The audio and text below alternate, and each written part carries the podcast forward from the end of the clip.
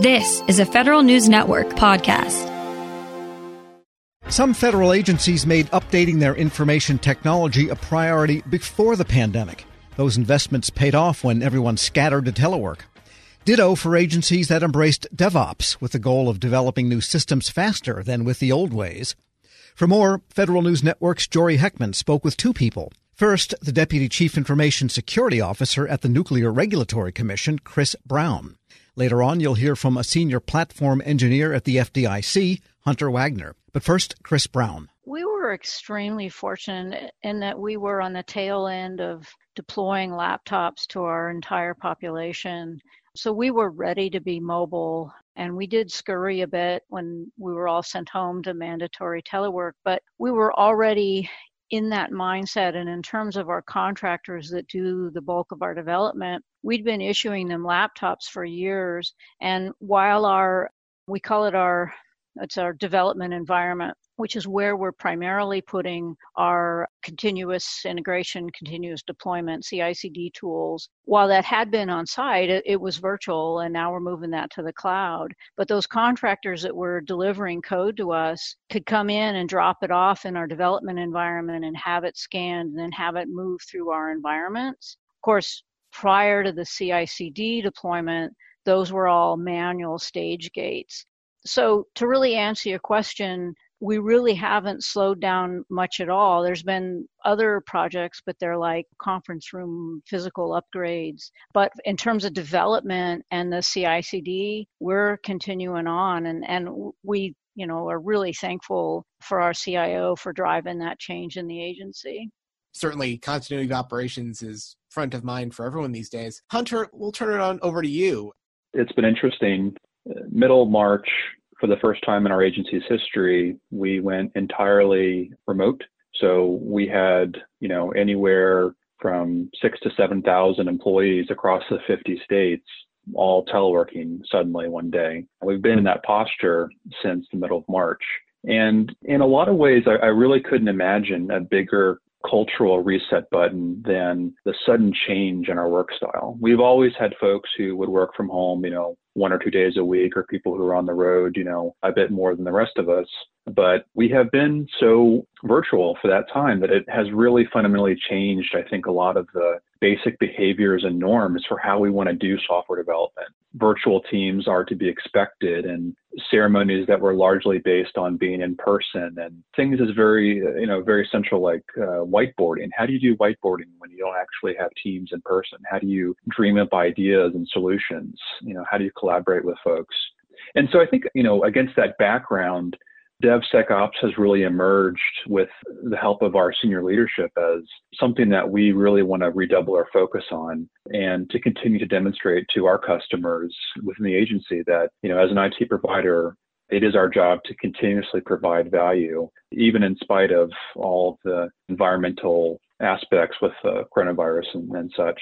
So with that said, I think, you know, an emphasis on continuous delivery, continuous value, continuous improvement has also been conjoined with an emphasis on continuous learning. How do we engineer a culture that is resilient while we're uh, at the same time virtual? You know, certainly when we talk about DevOps, we talk about a lot of other overlapping topics here. And so what do you see as some of the low-hanging fruit for automation in this field? Chris, you're you're nodding your head vigorously. It seems like this is resonating with you quite a bit. What are your thoughts here as far as not just, you know, automation, but just even identifying and streamlining some of the processes along the way? I encouraged folks early on to just jump in and try DevOps, and it, you know, breaks down silos. And I, I can talk about months of savings on a project just because we implemented DevOps. But uh, initially, we started with them just in our development environment. And so that d- developed that muscle memory, right? And people saw, wow, gee, you know, there isn't this waiting on the group of people that form the C C B to meet and agree, right? Code is king. So you send something through the pipeline and you get your tests and wow, it goes. And, you know, all those manual stage gates have now been wiped out, and people start to recognize the pace that you can actually produce. And then, gosh, they can go do other things that are more human focused, right? Then you can use the humans to solve other problems because you've got this automated system taking care of these things and providing you proof of security scanning, for example. But one of the things that we're really looking pretty aggressively at F D I C is around the concept of site reliability engineering. This tends to be fairly far along the continuum for DevOps, but you know, you mentioned low-hanging fruit for automation. Typically, a lot of the times people think about automation, they um, you know think about the actual provisioning process. And when we kind of look at the data, a system really only spends a, a small amount of its time in the development process. And to an extent that you can extract efficiencies from a development process, that's a pure win, absolutely. The reason we're looking at site reliability engineering is because we like to extract efficiencies when there's problems. You know, instead of having reams of people having to spend, you know, an inordinate amount of time overnight, middle of the night, whatever, you know, fixing systems, you know, after they go down, how do we actually engineer into our operational capability, self-healing, self-scaling, self-recovery? And the first thing you'd think of out of the gate as far as low-hanging fruit, but uh, the potential for efficiencies is quite profound. And so that's going to be something that we're continue to look at in, in the next uh, several months and, and building that into our culture as well. Hunter, you, you touched on something interesting that has been a reoccurring theme, and that's just been the attention towards reskilling, but also reskilling so far as it being continuous learning, uh, not a once and done, and making sure this is something that is woven through the career arc of employees. I imagine that is also part and parcel with just hiring people who have the skills that the agency is looking for. But let's maybe go a little bit further into that idea. It's a great question, and uh, probably one of our top challenges, I would say, to realizing higher maturity in our, our DevSecOps journey. I think, my opinion at least, the fact of the matter is that these are hard skills to acquire in the marketplace. They're hard to find because such individuals tend to have exposure to a lot of different technologies over their career, and it just requires a lot of experience.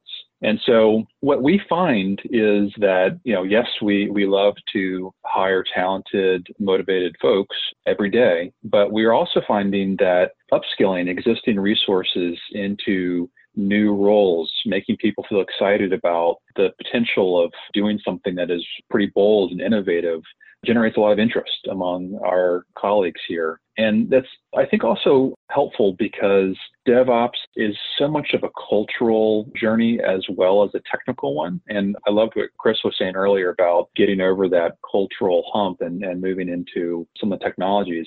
I think in a lot of ways, we have almost the reverse challenge where we have tried to buy our way into DevOps maturity over the years and are really kind of, with the space and grace from our management, taking the time to really engineer culture that is helpful and responsive and excited about going on this DevOps journey and, and doing things that are really pretty cutting edge.